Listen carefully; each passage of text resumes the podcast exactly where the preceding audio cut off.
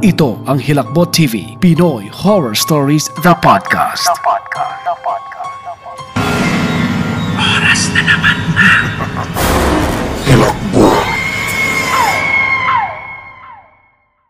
Babala, may ilang tagpo sa kwentong ito na maaaring hindi akma para sa mga batang tigapakinig o sa mga sensitibo sa mga ganitong tagpo.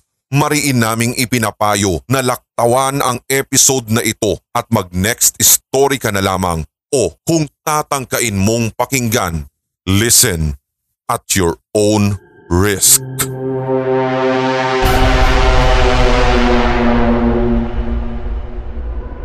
Hindi ko na matandaan. Basta ang alam ko, madaling araw iyon kanina. Nagising na lang ako sa isang nakakasilaw na liwanag galing sa labas ng bintana. Katulad kahapon, napadungaw ako at nakitang may kumislap sa gitna ng isang malawak at masukal na talahiban. Ang tanong ko pa nga ay kung ano ba talaga yun? Gusto ko na sanang lumabas at tingnan kung ano ang pinanggagalingan ng liwanag pero hindi ko na tinuloy. Baka nga mga adik na kabataan lang yun gaya nga ng sabi ni mama. Pero, hindi dumating si Mayor. Nakakadismaya. Abala siguro sa kasino. Nakasalubong ko si Ate Sheng sa may panaderya. Ang sabi niya, nagpadala na raw siya ng email na may kasama mga picture ng patay na aso at ibon sa iba't ibang lokal at national media para tulungan kami na mabigyan linaw ang mga nangyari kahapon. Kaya lang sabi ni Ate Sheng, biglang nagluko ang internet connection nila. Sinubukan din daw niya ang text at gaya ng internet, hindi rin ito gumana. Ayaw ding magpadala ng message. Sinubukan ko sa sarili kong cellphone ang sinabi niya at totoo nga. Lumitaw pa sa cellphone screen ko ang mga katagang sending message failed. Problema talaga ito. Kinahapunan. Nabalitaan ko na hindi lang pala mga aso't ibon ang nangamatay. Sabi ng lasinggerong si Mang Berting, pati din daw ang mga alagang baboy, baka at kambing ng iba naming kapitbahay ay halos naubos na. Maliban sa mga kalabaw at pusa, tila ang buong sangkahayupan sa baryo Kalamyan ay napeste ng isang epidemya. Hindi ko maintindihan ang nararamdaman ko habang ikinikwento ni Mang Berting sa amin iyon. Panay kasi ang pagtaas ng balahibo ko sa braso. Sa kilabot siguro. Pero ang mas nakakakilabot, ang makitang hindi lasing si Mang Berting. Pero biro lang, bata pa lang kasi ako.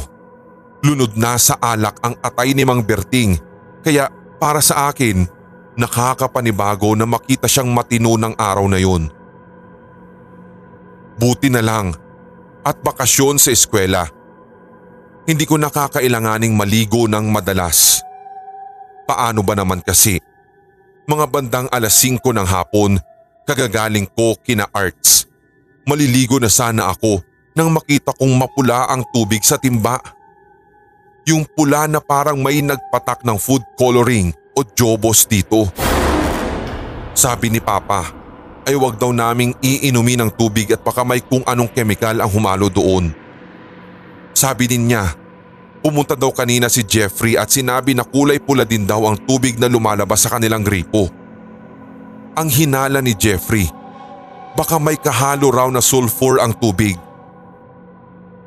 Tugon naman ni Papa, dapat may magpadala raw ng water sample sa Municipal Health Office para ito daw ay masuri ng maigi. Nagpadala ng text message si Helen sa kuya nitong isang opisyal sa munisipyo. Sabi ni Jeffrey, yun nga lang, tulad ng nangyari sa amin ni Ate Sheng, sa isang hindi maipaliwanag din na dahilan, ayaw din gumana ng kanyang cellphone. Sa huli, para ligtas, napagkasunduan namin na umorder na lang ng tubig sa water refilling station na malapit kina Ate Sheng hanggat walang authority ang nagbibigay sa amin ng garantiya na ayos ngang inumin ang tubig na lumalabas sa gripo. Tiba-tiba si Manong Ed, ang may-ari ng water refilling station pag nagkataon. Siguradong hahaba ang pila sa kanila bukas. Bago matulog, may liwanag ulit akong natanaw sa may talahiban. Curious talaga akong malaman kung ano yun. Alam din kaya ng mga kapitbahay namin ang kumikislap-kislap na liwanag?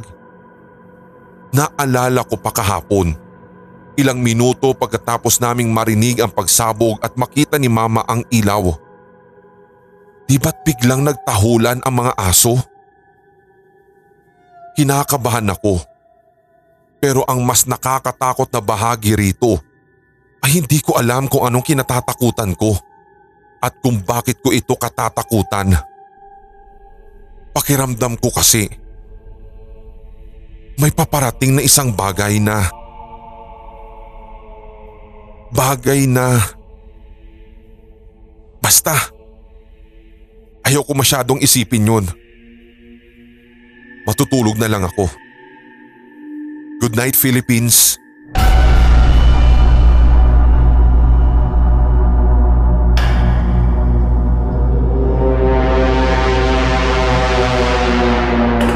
Itutuloy. Abangan.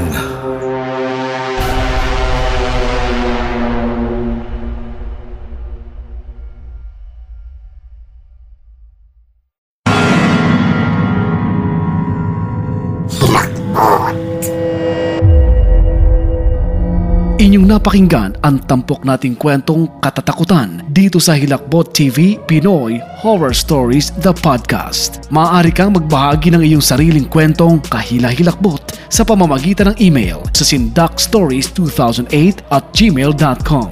Pwede rin via messenger ng Hilakbot TV official Facebook page. For more Pinoy horror stories and Tagalog creepypastas, tumutok sa ating channels Hilakbot TV at Sindak Short Stories. Ganun na rin sa HTV Podcast. Follow, subscribe, and hit the notification bell. Hanggang sa susunod nating kwentuhan at takutan. Maraming salamat mga certified kasindak at solid HTV positive.